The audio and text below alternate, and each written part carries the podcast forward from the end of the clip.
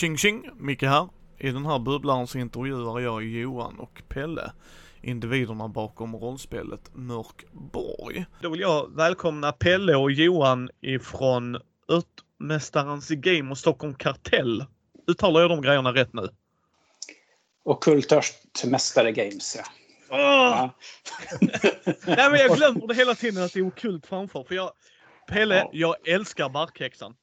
Kan jag säga kul. bara off the bat. Det var Skoj. verkligen, ja det var verkligen en fröjd att läsa. Jag bara längtar tills jag ska få det till bordet för det var en sån, oh vi har inte så mycket att förbereda, vi kör detta. Så att. Men.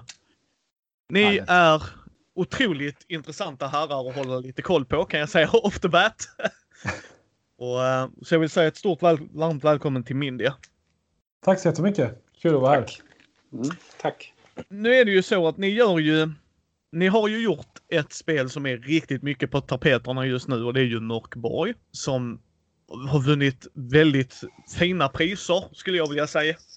Förutom att ha varit stort i Sverige, ett rätt stort utomlands också ju. Ja, ja, det har verkligen exploderat utomlands. Det är lite galet faktiskt. Hur det här lilla spelet vi gjorde blev, blev, en, blev någonting man pratade om även overseas. Det är kul. Ja, Mm. men jag tänkte, jag är alltid intresserad av att veta mer och mer liksom personerna bakom det här projektet. Så om vi börjar med dig Pelle, vem är Pelle? Pelle Nilsson heter jag och började spela rollspel under guldåldern på mitten av 80-talet. Och då var det ju mutanter, drakar och demoner som gällde. Även chock spelade jag faktiskt. Eh, eller försökte spela. eh, det, var, det, var, det, var mest, eh, det var mest drakar och demoner. Som jag körde då, redan då så var det så att jag eh, SLade hela tiden och skrev äventyr och eh, skrev nya regler och skrev egna rollspel och sånt där. Sen eh, slutade jag spela rollspel i kanske 20 år ungefär. Från eh, där när Kult kom, Spelade lite grann. 90 var väl det kanske. Och sen eh, la jag ner rollspelandet i 20 år och sen började jag spela igen. Igen. Och började skriva hyfsat omgående på egna regler då. Precis, ja. Så det är väl jag om man tar rollspelsperspektivet där. Ja. men vem är då Johan? Uh, ja, jag heter Johan Nor och är grafisk formgivare och illustratör till yrket och gör också kanske mest sånt, eh, även rollspelsmässigt. Eh, och jag, jag är också lite så här, tyvärr har jag inte så himla originell origin story, utan det var samma sak där jag började spela MUTANT och Drakar och Demoner. det var liksom, du vet, den, min nördiga kompis storebrorsa. Det är den så här klassiska eh, liksom, starten. Så var det. Så att, eh, och, eh, jag började egentligen, jag körde väldigt mycket mutanter, undergångens arvtagare och kom igång liksom kreativt mest på Järnringen-forumet. När det var som hetast. Eh, och via den vägen på något vis blev jag inblandad och började frilansa för Järnringen. Och var, eh, gjorde en hel del kartor bland annat för undergångens arvtagare mot slutet och blev sen, senare en del av järnringen. Men övergav det precis innan eh, de blev uppslukade av Freligan. Så sen dess har jag liksom frilansat lite grann och eh, gjort lite form och lite böcker och det har varit Symbarom och Oktoberlandet och Mörkborg nu senast. Ja, eh, spelar ni brädspel något? Absolut. Jätte, ja, Mm, jag spelar eh, jag också. Jag spelar mer brädspel än rollspel. Och eh, tyvärr är det ofta solospel jag kör. jag, jag, brukar kolla, jag brukar kolla det på boxen först, att det går att spela en spelare. För att jag har lite trög bekantskapskrets, om man säger så. När det gäller rollspel och brädspel och sånt. Så att, eh, ja. det är viktigt. Ja. Och så gärna, gärna som funkar med barn också.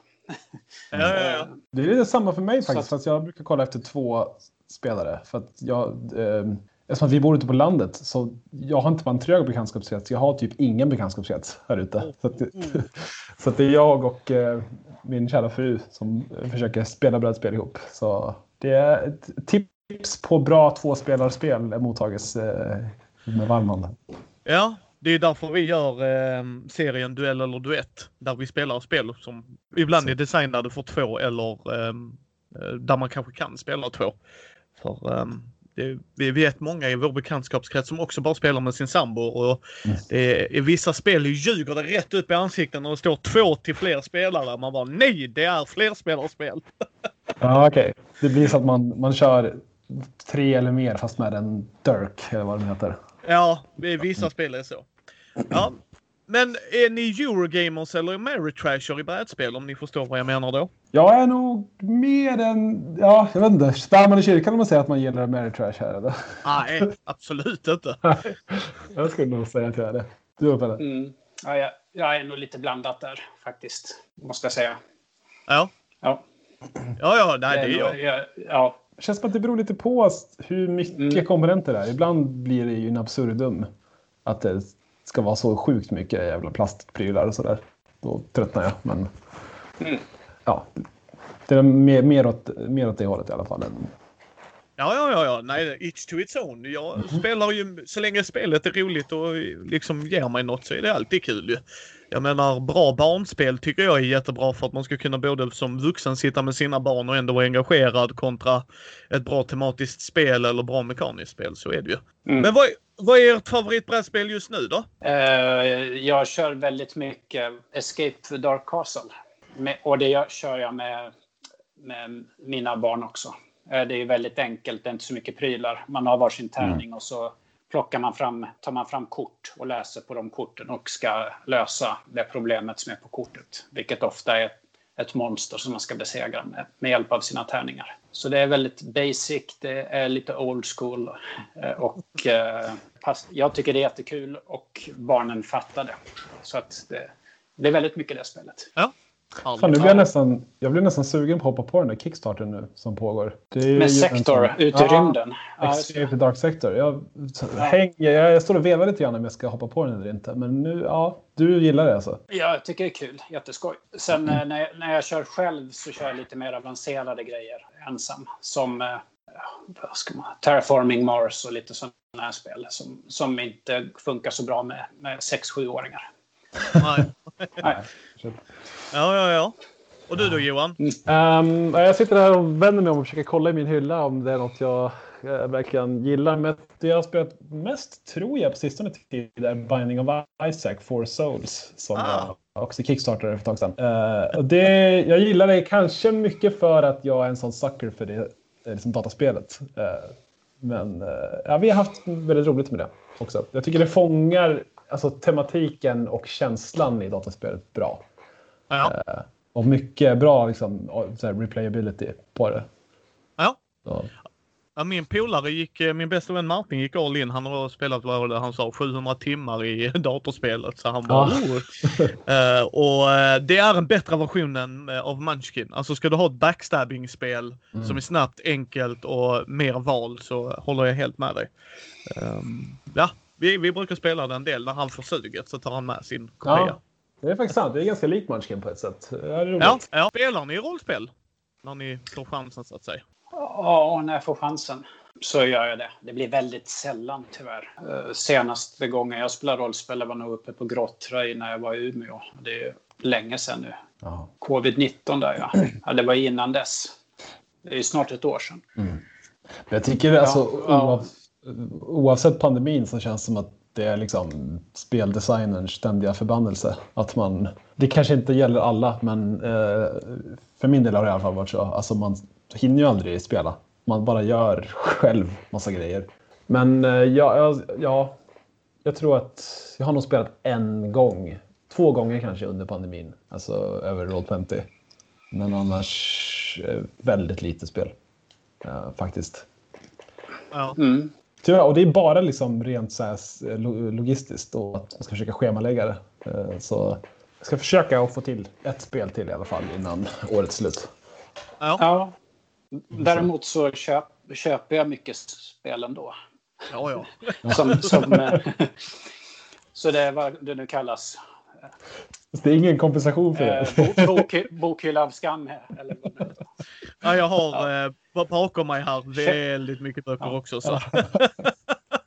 ja, precis. Ja, men det blir mycket spel. Men det, jag, tycker det, jag tycker det är kul att sitta och bläddra i det också. Och det beror ju mycket på. Det är mycket sån här research för att kolla. Mm. kolla regler och smarta lösningar och, och sen eh, att det är snygga böcker som är kul att bläddra i och sånt där också. Så, att, Ja, Mm. så det är mycket Och- sånt. Ja. Alltså, jag tycker nästan att det här är inte bara för att försöka liksom, rättfärdiga att jag inte spelar rollspel. Men jag tycker nästan att rollspelen också har som funktion att vara inspirerande att bläddra i. Alltså att, jag tror att många är som vi, att man kanske inte spelar så mycket när man bläddrar och läser dem. Så att, det kan man ju faktiskt tänka på när man skapar spel också. Att det är helt okej att göra dem för att bara bläddras i. Och Ja. Lite så är det ju egentligen. Alltså, Mörkborg är ju ett fullt spelbart spel. Men en stor del av det är ju också att man ska bli inspirerad och bara sitta och bläddra i det. Och liksom, ja, bli inspirerad. Ja, alltså. Ja, vi kommer på det sen för att ni har gjort en sån fantastisk produktpunkt tycker jag. Men är ni, den, det här är en bred fråga. Jag, jag har förenklat den så liksom så här. Men är ni rull eller rollspelare? Så att jag förstår att det är mer komplicerat än så, men för att ge folk en liten, vad är det ni lägger fokus på liksom? Är det mekaniken eller är det att gå in i era roller så att säga? Eh, Ja, jag, jag är nog mer eh, lite tärningsslag och eh, mycket tänka och problemlösa saker själv. Eh, och så eh, tycker jag är mer spännande. Och det kanske märks lite grann i Mörkborg också eftersom det är inte så där fruktansvärt mycket regler. Och det- det handlar ju om att undersöka grejer och och eh, försöka ha dialog med olika SLPs och sånt där och, utan att behöva slå karismaslag för att övertala någon utan att man istället rollspelar det kanske istället för rullantärning. Lite mer är jag nog lagd åt det hållet. Och det blir mer och mer så ju äldre jag blir att jag klarar av mindre och mindre regler. det blir så. Ja. Det går liksom... Ja, kurvan är liksom som ett, som en, ett upp och nervänt U. Hur mycket regler man klarar av ju äldre man blir. Ja, det gick, det gick att plöja 400-sidiga böcker för 20 år sedan, men det, är Ja, svårt. nej. Det, det går inte nu. Nej, jag håller med. Ja. Det funkar inte. Det, det försvinner bara ut genom andra örat. Liksom.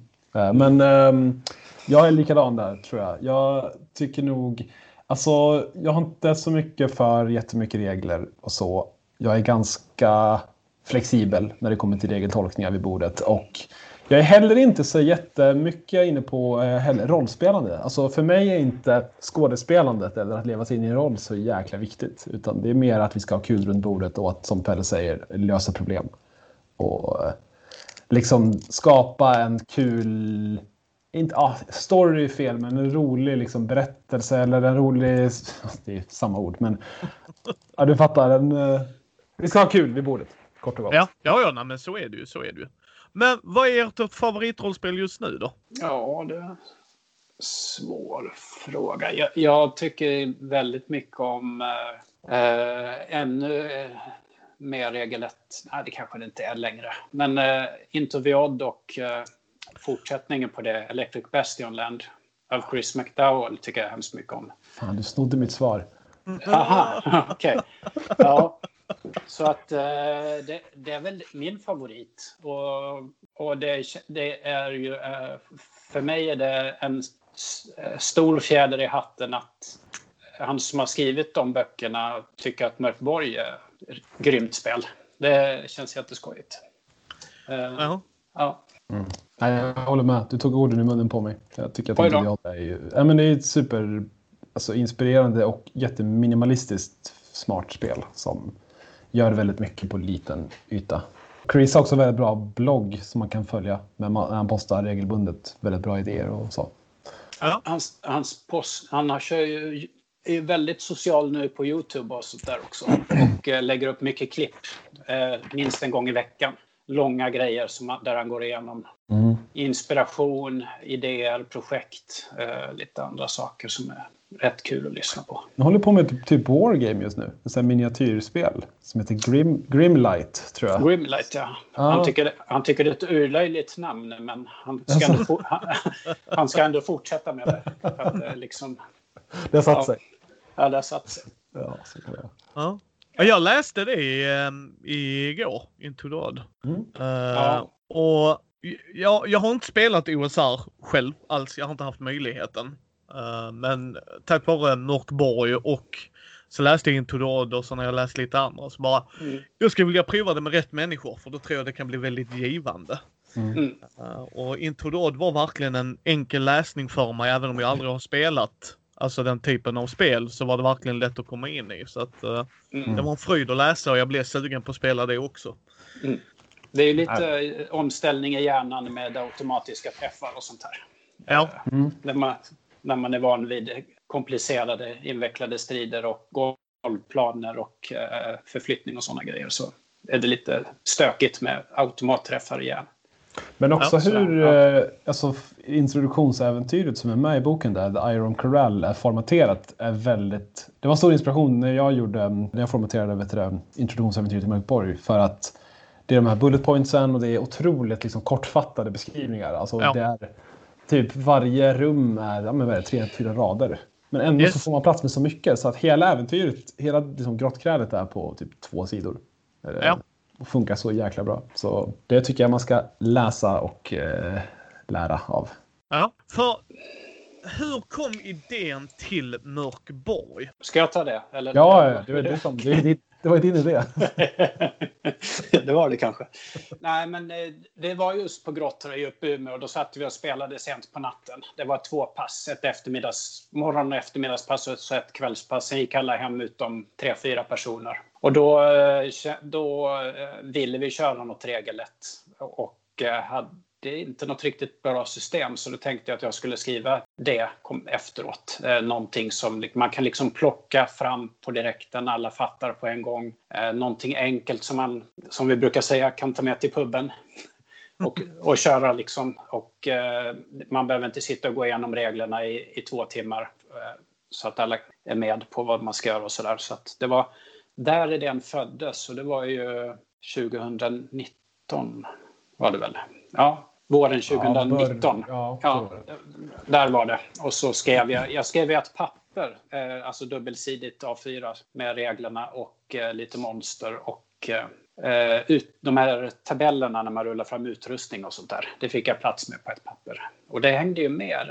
Det, allt det där är ju med fast vi utvecklade det lite grann med sen. Eh, sen skrev jag till papper med klasserna och järtecken de här eh, turpoängen, eller vad man ska kalla det, mm. eh, som, är med, som är väldigt centrala i och med att man ofta har två, tre hit, träffpoäng. Eh, så är det rätt viktigt att man kan eh, få göra om lite slag ibland. Så att de där hjärtecknen är, är värdefulla i spelet och någonting som man ska vara rädd om. Och, eh, ja, men det kom med där. Eh, de, jag hade de där två papprena och så hade jag och Johan gjort en bok tidigare som heter Barkhäxan tillsammans. Och eh, så frågade Johan om vi ska göra något, något typ gammaldags eh, sin som gamla Mjölnir eller något sånt där. De som kom på 70 80-talen som man satt och häftade ihop själv och klippte och klistrade och sånt här. Om vi skulle göra något sånt här som hette Mörkborg. Och, du, och Johan tyckte det var en bra idé. Mm. Så då började vi så och eh, det utvecklades mer och mer. Sen när vi frågade fria ligan om de ville ge ut den och de eh, efter ett tag tackade ja till att publicera boken så blev det, då kände vi att eh, då började vi mata på ännu mera för att det skulle bli en, en en fet bok helt enkelt. Eh, värd att publicera. Samtidigt ville vi behålla sinkänslan eh, också. Så den, den var, kändes väldigt viktig att eh, hålla kvar vid när vi när Johan började layouta och sådär. Och samtidigt ett väldigt enk, ett enkelt men lite hårt språk. Som in, inte så mycket krusiduller utan ganska lätt att ta till sig. Och det gick hem. Eh, ja. Sen faktiskt det, ja. Vi utvecklade det också ganska unikt tror jag, som att vi gjorde text och form och illustrationer samtidigt, alltså helt parallellt. Så att i vanliga fall brukar man ju ofta ha en text som är klar och sen är den korrad och liksom spikad och sen går den till illustratörer och formgivare och sådär. Eh, men vi gjorde allt i princip samtidigt. Eh, så att om, om jag märkte på en sida att men här vill jag ha en till tabell för det skulle vara bra rent liksom flödesmässigt. Men då kunde jag messa Pelle och så, så här, vi behöver det här och det här. Och tvärtom då, om du kom på någonting som att så här, det här vill jag ha in. Typ, då Vi hade, vi hade ju inte det där klassiska problemet som många har som skriver. Att man, ska, man skriver en text och sen ska man anlita en dyr illustratör. För att vi bestämde oss för att göra det tillsammans och liksom 50-50 mm. med, med alltihopa. Så att eh, vi, hade inte, vi hade ju inte den där stressen med med den ekonomiska stressen och, och få att betala dyrt för massa illustrationer och sånt där. Utan vi kunde ju bolla med varandra och så där. Det var ju vår, vårt projekt tillsammans. Ja, och, det, och att vi gjorde en Kickstarter av det som gjorde att vi hade råd att göra ganska fräna tryckgrejer också. Eh, så att ens, det var ju kul att kunna liksom gå all in på ganska så här, ja men ganska eh, vulgära tryckgrejer som är så här, inte bidrar så mycket till... De löser inga problem egentligen med tryckslag, tryckeffekterna utöver att eh, man ska känna lite så här, va? Kan man göra så här? Kan man ha självvisande text på ryggen och liksom guldfolie inne i, inne i boken? Så, ja, det kan man. Mm. Vi, vi, hade nog inte räknat med... Eh, vi, hade ju, vi hade räknat med att några svenskar, i alla fall i mitt huvud, skulle tycka det var ett häftigt spel och kanske mm. eh, vilja stödja det här projektet. Men det som... Det var ju väldigt kul att... Speciellt USA är det ju. Det är liksom, jag tror säkert 80-90 procent av alla som har köpt boken och spelar spelet är nog jänkare allihopa. Ja. Tror jag. Det det. Eh, så att det var väldigt väldigt kul att det gick hem där. Det, det har gjort att vi har kunnat kunde brassa på lite där med, med häftiga grejer som Johan sa. Ja, mm.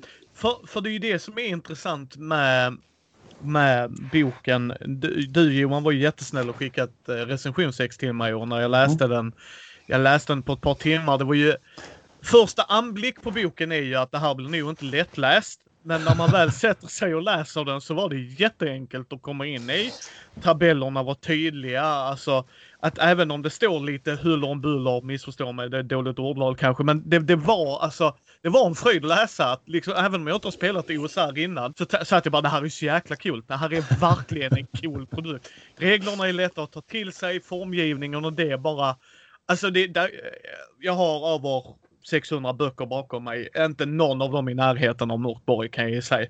Alltså, mm. en polare kom in i liksom och vad är det Mörkborg? Han bara det här är ju spännande. Så satt han och och läste medan vi väntade på andra som vi skulle spela med. Liksom. Han bara, det här var ju coolt ju.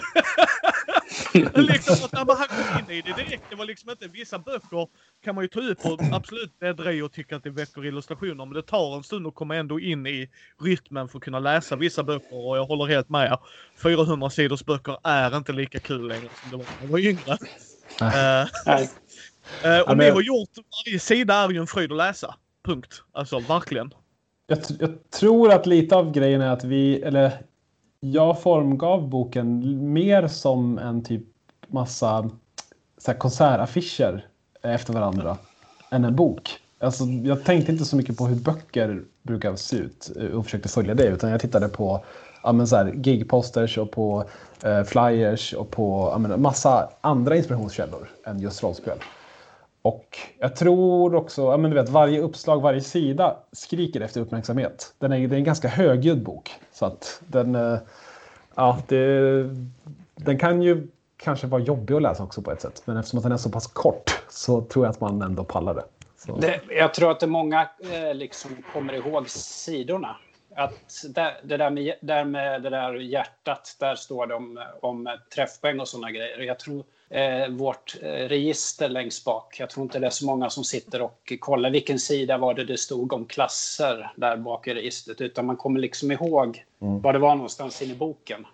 Just för att eh, varje sida är så unik. Ja, men de blir som milstolpar nästan. Ja, exakt. Ja. Mm. ja. Nej, alltså det, det är som sagt en, det, det är ett konstprojekt i sig och jag gillar även de eh, grejerna du skickade med, liksom att det inte var bara karaktärsblad utan allt annat det var liksom så här posteraktigt liksom att mm. du hade hur strukturen såg ut. Alltså det är verkligen Alltså det, det är så jäkla kul att läsa. Och um, all heder till er, verkligen. Det är en sån fulländad produkt tycker jag personligen. Och jag har inte ens spelat OSR än och jag bara, det här vill jag spela. Det här så, så jättegärna vill jag spela. får vi se till att fixa. Ja. ja. Men ni har ju vunnit priser. Och jag, jag är jättedålig på att komma ihåg dem, men det var ju Är det va? Ja. ja, det var fyra Ennis då. Vilka var det nu? Bästa Best Writing, Best Layout Design och Product of the Year. Och sen så var det silver i eh, Best Game. Så ja. var det. Bland annat då. Det, men hur, hur kändes det? Alltså att ni, ni gör en produkt hemma i Sverige som sagt. Du Pelle tänkte att ja men det är några roliga svenskar som också vill spela det här. Och sen går då från vinna. De, de är ju rätt tunga rollspelspriser i vår hobby ändå. Det får man ju säga. Liksom att gå från lilla Sverige till det så att säga. Uh, ja, det var, eh, det var ingenting som jag hade räknat med. Jag trodde kanske vi, vi skulle vinna någon, möjligtvis vinna någon, någon silvermedalj som hade någonting med layout och design att göra. Sannolikt kanske den kategorin hade jag, hoppades jag på lite grann. Så det var en liten överraskning. Med Men, det där, alltså, ja. alltså Product of the Year var ju helt sjukt att vi fick eh, faktiskt. Ja. Eh, och det var, jag det hade ju börjat blivit ganska mycket buzz och så innan, men jag tror att det var efter Ennis som det verkligen exploderade. Och som det blev, vi fick ögonen på oss och folk utanför den här som nördiga OSR-sfären eller den här pretentiösa liksom art hipster-sfären. att folk utanför dem började kolla på spelet och även liksom mainstream mainstream-bubblan fick syn på det. Så nu, jag vet inte, det har liksom vuxit till någon sorts monster som vi inte längre kan kontrollera. Att... Nej, det kommer ju Kickstarters nu från andra som gör Macboy-produkter. När vi släppte den här tredjepartslicensen så då mm. släppte vi, då började barnet få åka själv till skolan. Lite så. Ja, ja. ja men det är roligt. För att... Ja, tappat kontrollen där vi, vi pratade ju ett tag om att så här, vi borde släppa den här boken och bara sen försvinna. Typ. Att vi inte skulle säga någonting mer. Eh, så att det här är ju en extrem kontrast mot hur en av våra planer faktiskt var. Mm. Eh, så det är kul att se vad, ja, två väldigt parallella världar. Liksom. Men hur kom det sig att ni gjorde det så här tredjepartsgrejen? Var det planerat från början eller är det något som bara kommit fram? Det är väl, jag kommer på två eh, anledningar på direkten. Den, den ena grejen är väl att vi, vi vill bjuda på det. Alltså det är så många kreativa där ute som vill skapa grejer till spelet och vi vill inte liksom eh, stå i vägen för det. Och den andra grejen har ju med lite grann med att det, det blev en re, riktig rejäl kö. Vi hade ju den här Mörkborg Kult, eller Kalt som vi, som vi har, där folk fick skicka in sina alster och sen skulle vi liksom godkänna det där och eh, korrekturläsa. Johan skulle gärna rita till det och layouta och sånt här. Och, eh, den, det blev som, har blivit sån otroligt lång kö. Jag tror vi hade ett och ett halvt års jobb framför oss. Så då mm. kände vi att eh, vi kan inte, vi vill inte stå i vägen för det heller. Så det, det var väl en andra anledning till att vi släppte den där tredjepartslicensen också för att inte inte liksom folk skulle behöva vänta med sina grejer. Och eh, vi blev lite stressade också. Ja, det är en tredje mm. anledning. Eh, eh, jag blev stressad av att kolla in i, i det låter kanske, det inte får låta dryg eller kaxig eller något men ja, det blev lite stress där. Ja. Faktiskt. Ja. ja. men det var verkligen så som du säger att ja. vi fick, jag fick lite dåligt samvete också att vi, vi, vi har ett koncept där folk får skicka in grejer och sen så ska vi kurera det och liksom illustrera och formge och korrekturläsa och allt sånt där.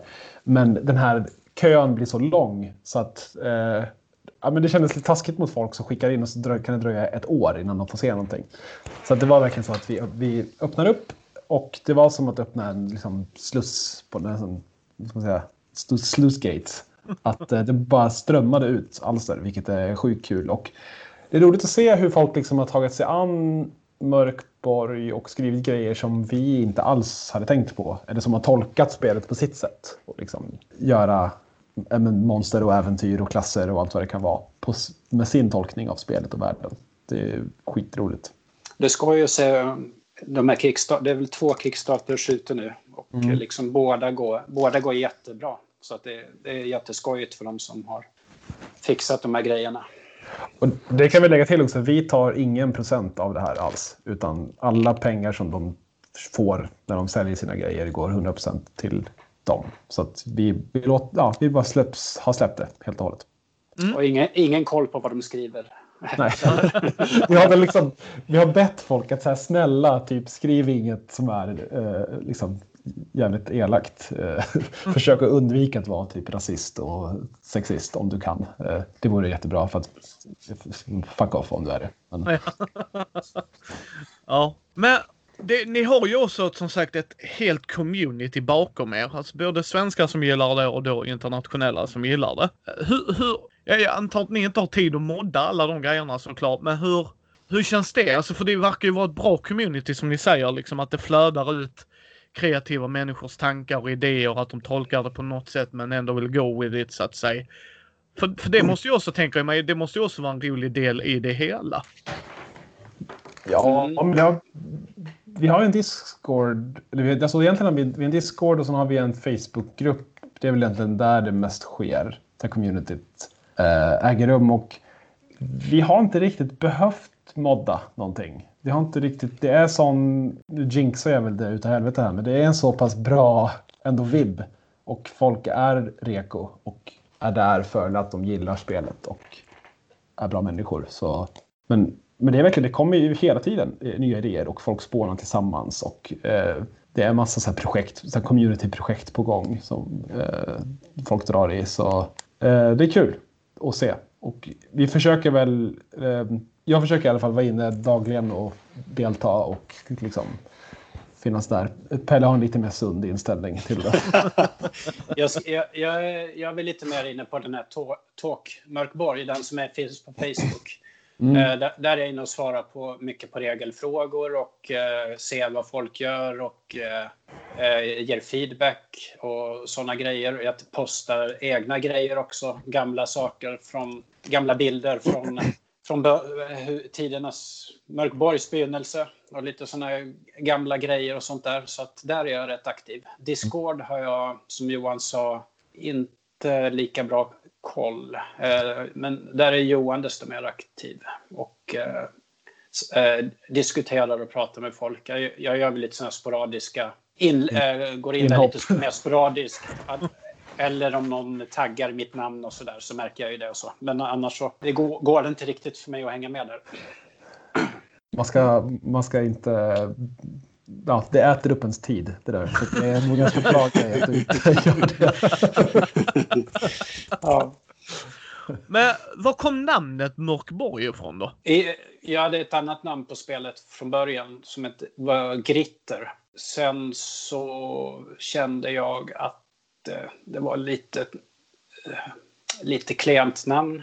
Och så satt jag och funderade lite grann på något, något ganska enkelt och rakt namn. Och så kom jag på det gamla Macintosh-spelet som jag spelade på 80-talet. På farsans gamla Mac som hette Dark Castle. Hette det. Där man går omkring och i, på olika eh, levlar och gör grejer. Och då tänkte jag, vad, no, eh, om jag, eh, då kom jag på Mörkborg utifrån det namnet. Och så kände jag att det kan vara ganska coolt att köra på det namnet på engelska också. Uh, vi, vi diskuterade ju, det var väl bara en kort stund vi diskuterade om vi skulle översätta det. Men ja. uh, det, det, släpp, det, släppte vi ganska snabbt. Fria ligan frågade aldrig ens en gång vad ska det heta på engelska. Eller något sånt där heller. Nej, jag tror att vår disk diskussion om det var i princip, ska vi översätta det? Nej.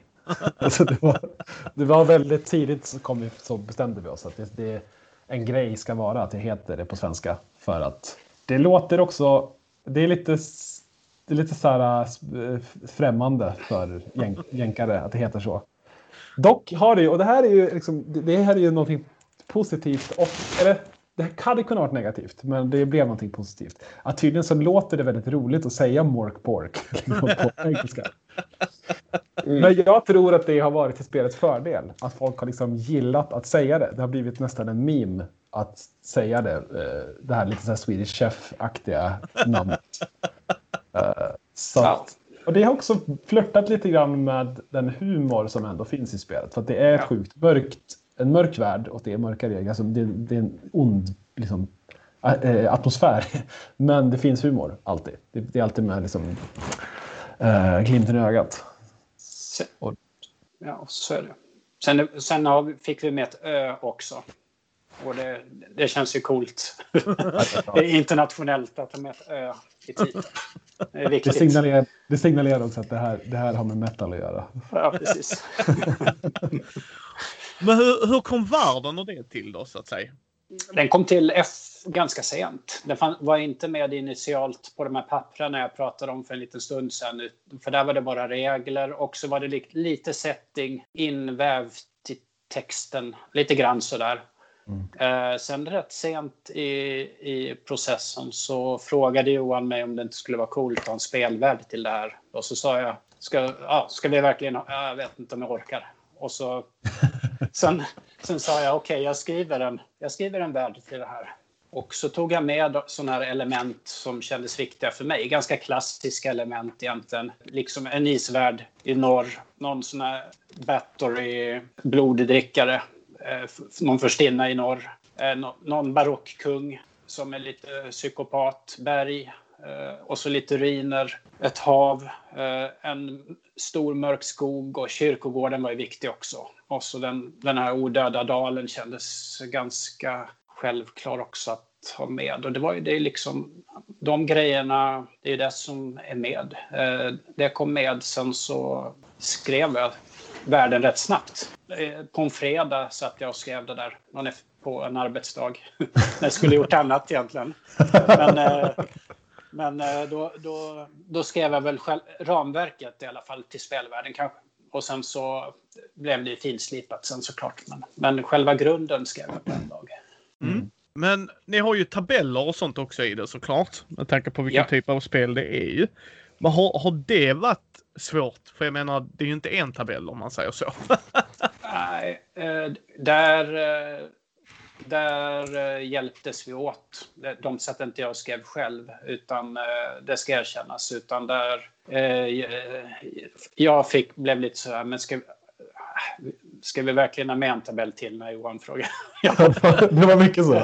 Jag orkar, jag orkar inte en T20-tabell till.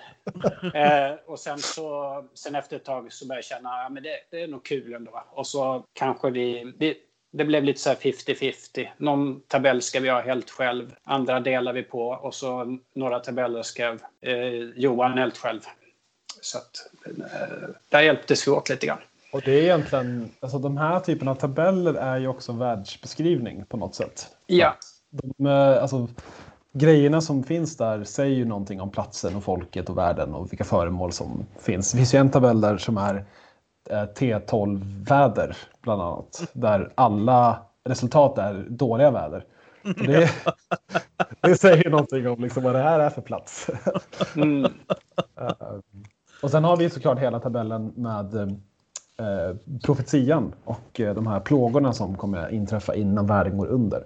Mm. Eh, T66-tabell då. Den, den var väldigt kul för att jag tror att det var jag satt och lyssnade. Jag var på väg att köra min son till ett babysim och så lyssnade jag på P3 Dokumentär om Nostradamus. Som jag, jag kan rekommendera den. Jag tror det var Bildningspodden eller någonting. Nej, om det var P3 Dokumentär, jag kommer inte ihåg. Men och där, och där när de började läsa upp hans de här profetiorna så fick jag reda på men fan vi kanske ska ha en profetia och ta död på hela världen. Det kanske, det kanske kan vara kul. Mm. Ja, det var precis. Den idén knäckte du. Och sen fyllde du på och skrev själva profetian. Liksom. Ja, vi hjälptes väl åt där också. Du skrev rätt mycket, en del på den också. Men, men, äh, men så var det uh, precis. Jag tycker den, ja. den typen av tabell är ju också någonting annat än bara liksom en regelmekanik, om man säger. Ja. Eh, precis. Själva världsbeskrivningen som är de första tio sidorna i boken är bara en liten del av, av det som vi, som vi sa. Eh, det, det är lite, vi vill, världen genomsyrar lite grann klasserna och mm. många tabeller så får man ännu mer känsla för världen och introäventyret som hängde, hänger med i boken också. Mm. Men hur, hur går tankarna runt balans och hur mycket har ni speltestat spelet så att säga? Uh, ja, Johan speltestade lite grann. Du speltestade lite grann med, med några kompisar. Ja, jag körde, jag körde några gånger. Um, men egentligen, nu ska inte jag svara för det är du som har egentligen gjort reglerna, men balans är ju inte superviktigt. I alla fall inte när det kommer till encounters och sådär eftersom att världen är som den är och de man möter är ju så starka som de är. Så att är, de, är en övermäktig fiende så kanske man måste fly eller vara listig på ett annat sätt. Sen var ju själva eh, ramverket kring reglerna var ju egentligen inget konstigt. Att, att eh, SL sätter en svårighetsgrad och så rullar man en T20 och lägger till modifikationer för sin egenskap. Så att där, där kunde det inte gå fel egentligen. Eh, just för att det är så enkelt. Det jag var lite orolig för var att det skulle bli lite fippligt med rustningsreglerna men det verkar många, nästan alla gilla rätt mycket att eh, hur mycket man, rustningen skyddar varierar lite grann. Man får slå en extra tärning där så det är väl det mest avancerade tror jag i, i regelboken. Just den här med, mm. med rustningarna och hålla koll på rustningsnivån och eh, rulla en tärning när man blir träffad. Sen tycker jag också egentligen att, eh, det har väl med spelstil att göra kanske, men att obalanserade, i alla fall krafter och föremål och magier och sådär kan vara ganska roliga. Alltså när man har någonting som kan användas få gånger innan det antingen eh, förbrukas eller man typ dör eller vad det kan vara. Som är väldigt eh, broken, alltså väldigt kraftigt. Så kan det ofta bli väldigt minnesvärda situationer. Eh, om man liksom har ett föremål som, som har chansen att ögonblickligen döda någon. Eh, men det finns också risk att jag själv råkar illa ut till exempel. Ja, men den kanske inte är så superbalanserad. Den är väldigt swingy, men det blir ofta väldigt kul vid bordet när man använder det. Mm. Men ni ger ju ut detta via Fria Ligan då. Liksom mm. Man kan hitta mm. där på deras webbshop och det. Hur har det samarbetet? Hur kom det?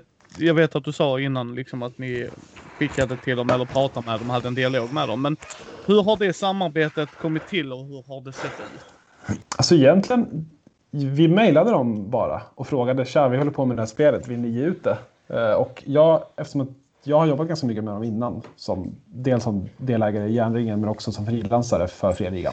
Så kände jag dem och eh, vi har jobbat liksom bra ihop innan och så. Men sen när de sa ja och sen har själva samarbetet varit Alltså, de har inte varit så jätteinvolverade i själva... De har varit noll involverade i själva produktionen av spelet och designen av spelet. Det har varit helt och hållet vi. Eh, sen har de hjälpt oss med allt liksom, kring spelet. Allt, allt det tråkiga. Ja, i princip. ja. Allt det tråkiga och svåra och det som behövs för att man ska kunna producera en bok och skicka ut i världen till liksom, återförsäljare internationellt. Så det har de rådat med. Mm. Och vi, vi har fått skriva världsbeskrivningar och rita dödskallar i princip. ja, precis. Ja, men, vi har ju, men vi har gjort allt det där eh, jobbet själv. Det, mm. Även Kickstarters har vi satt upp helt själv också. Och, eh, roddat med och svarat på frågor helt själv och allt sånt där. Där har ju inte fria ligan varit involverade någonting heller.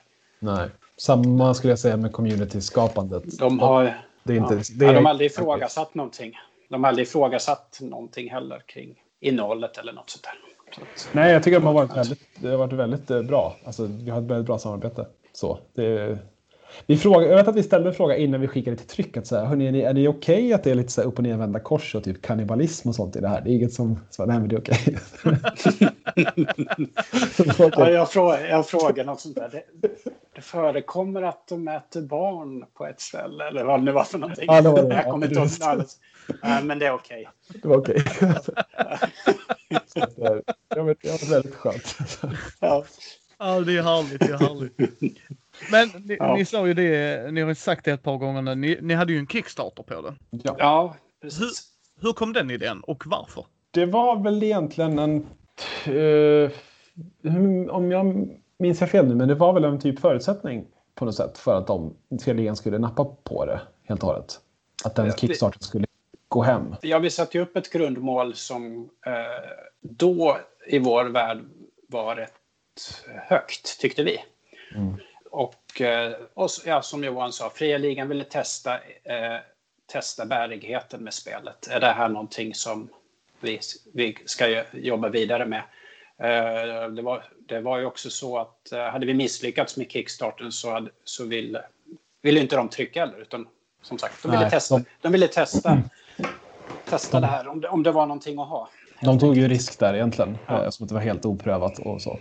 Men vi gjorde väl, jag vet inte, det känns som ett bra sätt att finansiera ett spel och få ut namnet och liksom kommunicera ut eh, att man finns. Och vi har gjort eh, två Kickstarters egentligen efter att boken har släppts och tycker det funkar bra. Det är ett bra, det är ett bra format. Mm. Ja. Ja, ja, det, det, är ju ett bra sätt att nå ut till folk och att de får vara med från början är väldigt intressant också. Men ni gör ju det på svenska och engelska. Mm. Var, det, var det från början tank, tanken eller? Ja, eh, och det är, fortfarande, det är fortfarande vår tanke att uh, göra på det viset. Och då kanske det kommer, men det där magasinet är ju på engelska bara. Men det är ju inte all, allt officiellt som vi planerar att ge ut. Men allt som skrivs av dig i alla fall? Ja, precis. Mm. Allt som skrivs av mig som, alltså, som är hundraprocentigt officiellt eller vad vi ska kalla det för. Mm. Det är tänkt att komma på svenska och engelska.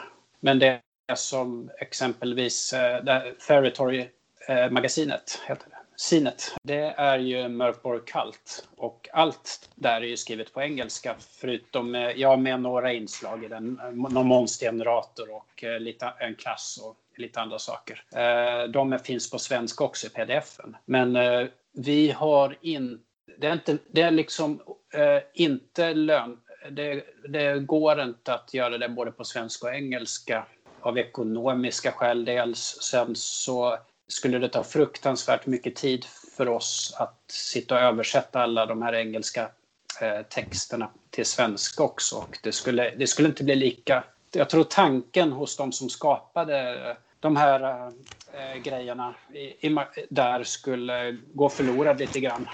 Eh, vi vill inte förstöra det. Vi, vi, vill ha, vi vill ha det på originalspråket, det som mm den, den här kulten har skapat. Eh, det, det, känns viktigt. Så, så de grejerna kommer bara på engelska.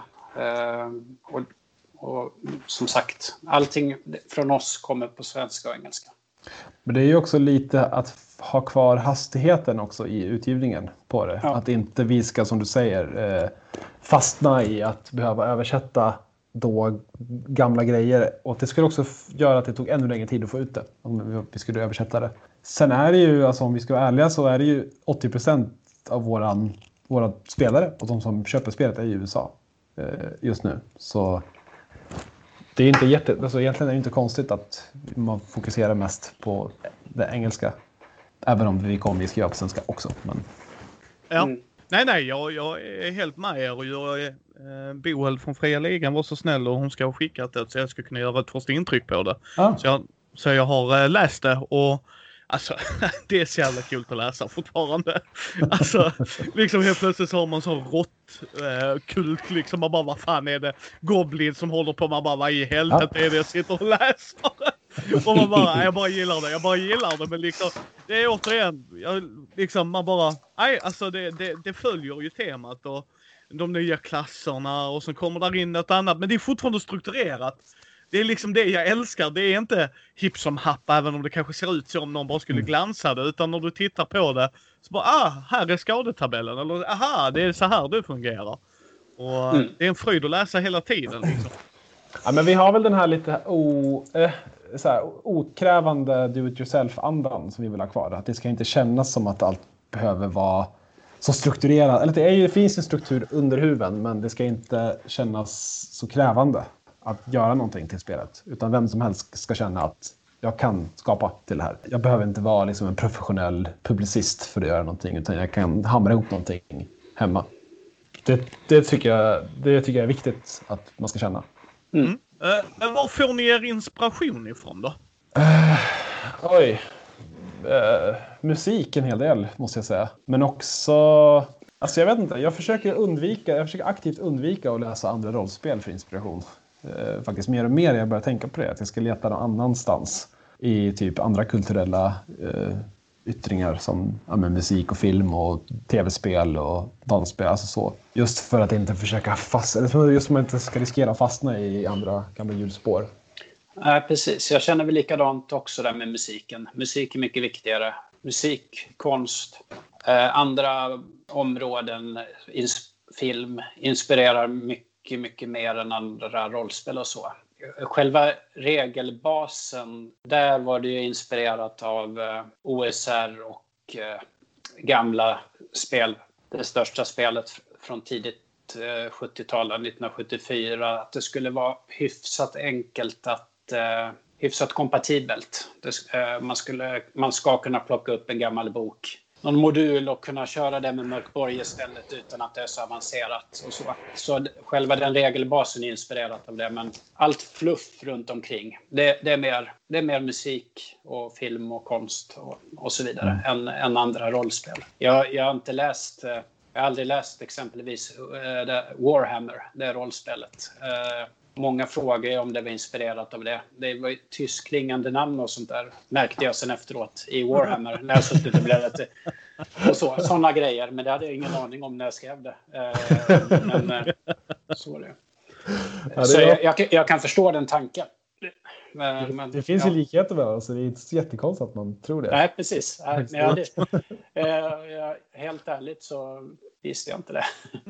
Men, ja. great, great minds think alike. Ja. ja. Men vad tycker ni, vad gillar ni själva mest? Alltså vad är det bästa med Mörkborg för er själva så att säga? Uh, alltså det givna svaret som också är det sanna svaret är ju communityt uh, faktiskt. Uh, jag tycker att det har varit den absolut största vinsten med det här, att se folk skapa. Att liksom, jag vet inte, jag, på, liksom, rent personligt så gör det mig mest glad i alla fall att veta att det jag har varit med och tagit fram kan inspirera andra att liksom kreera och skapa någonting. Som ofta blir så jävla fett också. Så det, det känns bara... Det är jätteroligt att se det. Ja, äh, där tog du orden i min mun. ja, men jag håller med. Det, det, det, eh, det, är det som eh, är det häftigaste tycker jag. Det kommer nya grejer hela tiden. Man ser, liksom, man ser någon liten serie, man, man ser någon pamflett. Häromdagen kom det upp någon som har suttit och gjort en miniatyrgubbe av det här skelettet på framsidan oh, på omslaget som var, som var eh, till och med min fru tyckte var läcker. Alltså jag, jag började nästan grina när jag såg det där. Fy fan vad mäktigt det var. Så att det, det är det där som, som värmer. Eh, det gör det. Det tar bort lite stress också för att det, som vi sa, det har fått eget liv på något sätt, vilket gör att om vi skulle få för oss nu, att vi ger aldrig mer ut någonting till det här så, mm. så fortsätter ändå spelet att uh, leva. Eller, mm. eller i den döende världen. Men så är det. Ja, men så. Det, Exakt. Så det, så det gör att det är lättare. Det känns mer avslappnat att hitta på nya grejer till det. Mm. Ja, men, ja, men lite så faktiskt. Det känns som att man inte har samma krav på sig. Eller så man känner inte den där pressen som man hade känt om det var liksom radio silence mellan våra släpp. Utan ja, nu är det så här, om, folk, om vi... Om, ja, förlåt. Ja. men du vet, om, om, om vi släpper någonting det kommer kanske ändå bara försvinna i bruset av allt annat awesome som görs. Det är så här, jag tror inte det, men, men eh, det är ändå den, man kan luta sig tillbaka lite i det och inte känna den här eh, stressen. Eh, för att folk skapar ändå, utan de behöver liksom inte oss för det. Nej, precis så är det. Sen, sen vill vi ju ändå, vi har ju lite press på oss själva för vi, det känns en aning tråkigt att bara ge ut en klassisk modul. Mm. Uh, vi, det, uh, nu, nu, har vi, nu har vi haft det här tredje projektet som vi inte har pratat så mycket om. Men uh, det är en vinylskiva som vi hade kickstartat för här ja. för ett, ett, par veckor sedan. Där vi tillsammans med några andra också som, som vi samarbetade med. Som blir lite mer sådana grejer. Liksom vinylskivor, kassettband. ja, liksom andra, andra format än en vanlig bok på 100 sidor där vi förklarar förklarar vilka alla, vem Necrobel är och så vidare. Det känns lite trist. Jag håller med. Ja. Vi, jag tyckte vi, vi utmanade med första boken och vi vill liksom inte heller fastna i våra egna ramar och mönster som vi sätter upp utan vi vill hela tiden testa nytt och fortsätta experimentera och alltså riskera att en idé kraschar för att den är så dum och konstig. Men fan, vi måste prova ändå och göra nya grejer. Så. Ja för, för ni gjorde ju ett där ni själva inte gjorde allt så att säga utan eh, där är fans bakom det som har skickat in då. Um, där till exempel där är ett, två äventyr med vill jag minnas. Stämmer. Mm. Teflonminne tyvärr emellanåt. uh, men samtidigt lite nya klasser. hur man gör monster då som sagt var lite så här hjälpmedel och, och sådana grejer. För, för det är ju också lite annorlunda. Vilket jag gillade jättemycket när man läste det liksom att nej men det här är från communityt, inte bara från oss. Men det är ju från er för att det är ja. inte en tredjehandspart så att säga utan det är ni själva som har gjort det. Men hur kom den idén? Alltså hela Mörkborg Cult kom till rätt så snabbt efter att vi släppte första, eller ja, först släppte boken så var det folk som började skriva material till det och vi kände väl att vi ville ha något format att samla det där på så att folk lättare skulle kunna hitta till det som skrevs och det som skapades till Mörkborg. Så då få, eh, skapade vi det här konceptet, Mörkborg Kult. och det, ja, tanken var väl att det skulle komma in tio grejer per år eller någonting. Men sen kom det liksom 70 grejer per år istället. Men, mm. men det var rätt så, ja, rätt så tidigt efter släpp faktiskt. Jag tror, jag tror boken hade varit ute några dagar.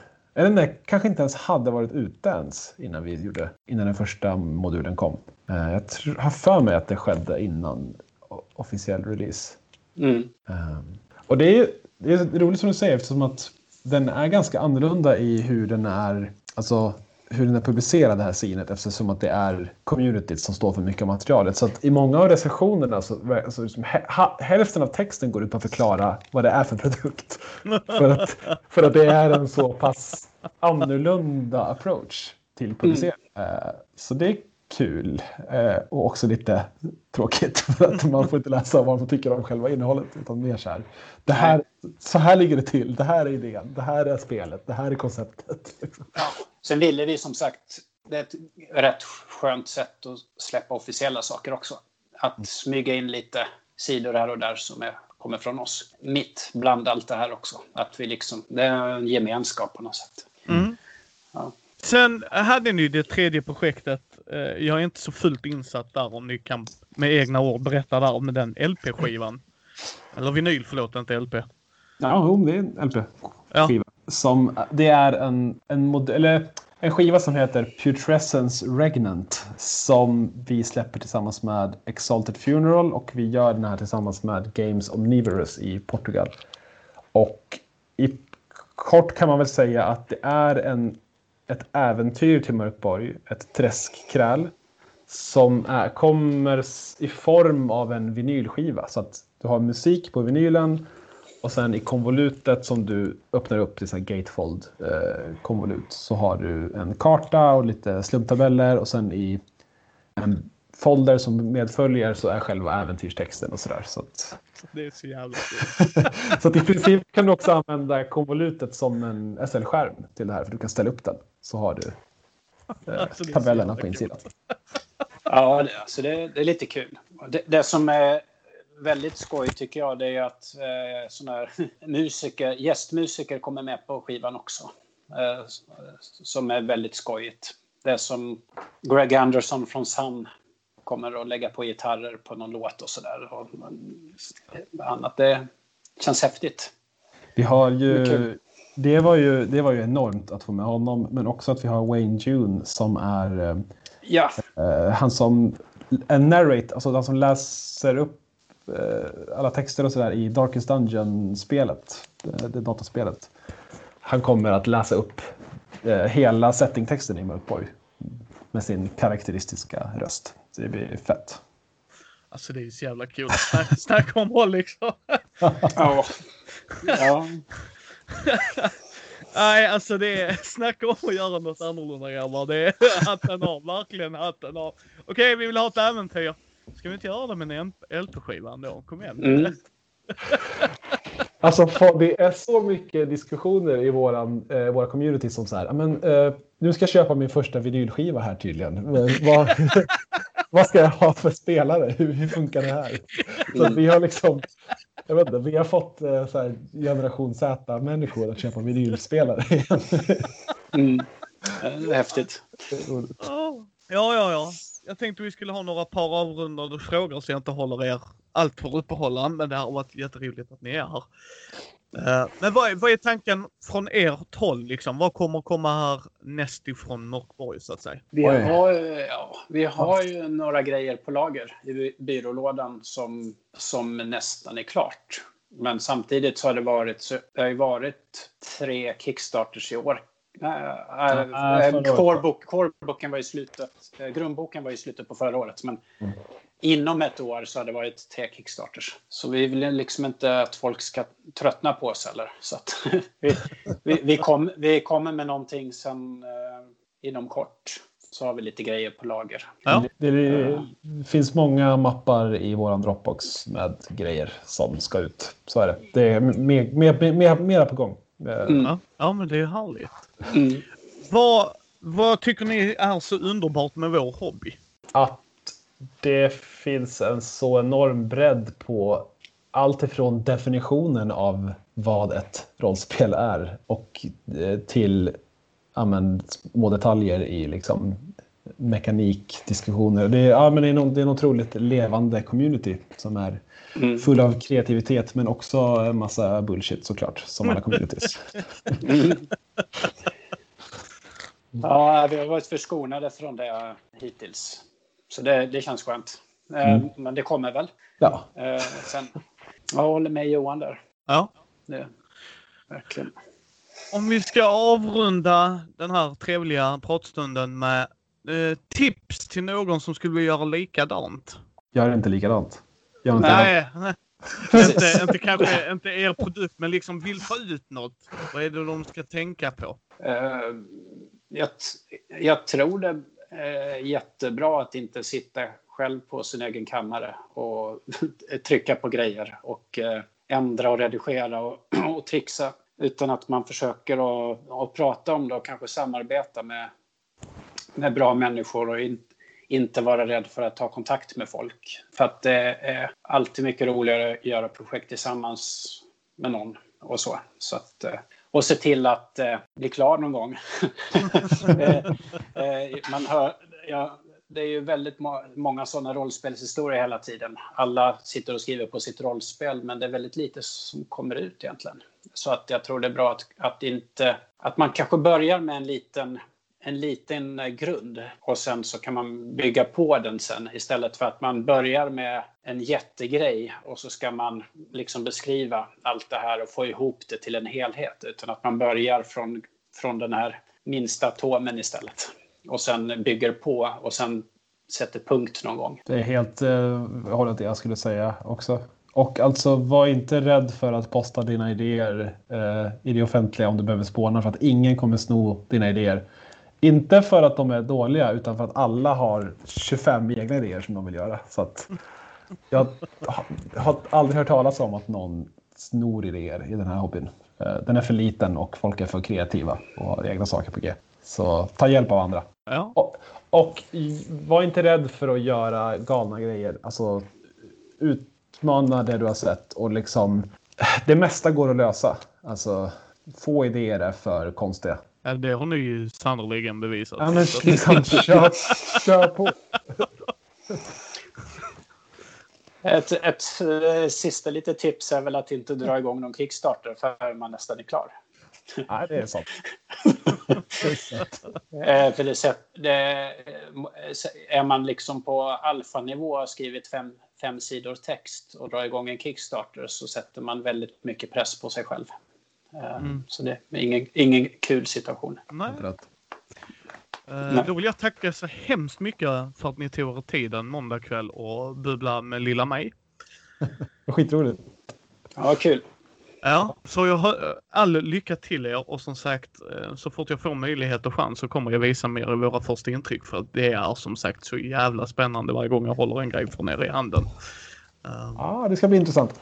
Ja, mm. tack för att ni har lyssnat på Mindys bräd och rollspelspodd. Ni hittar oss på mindy.nu eller på Mindys bräd och rollspelspodd på Facebook, Twitter, Instagram, Youtube.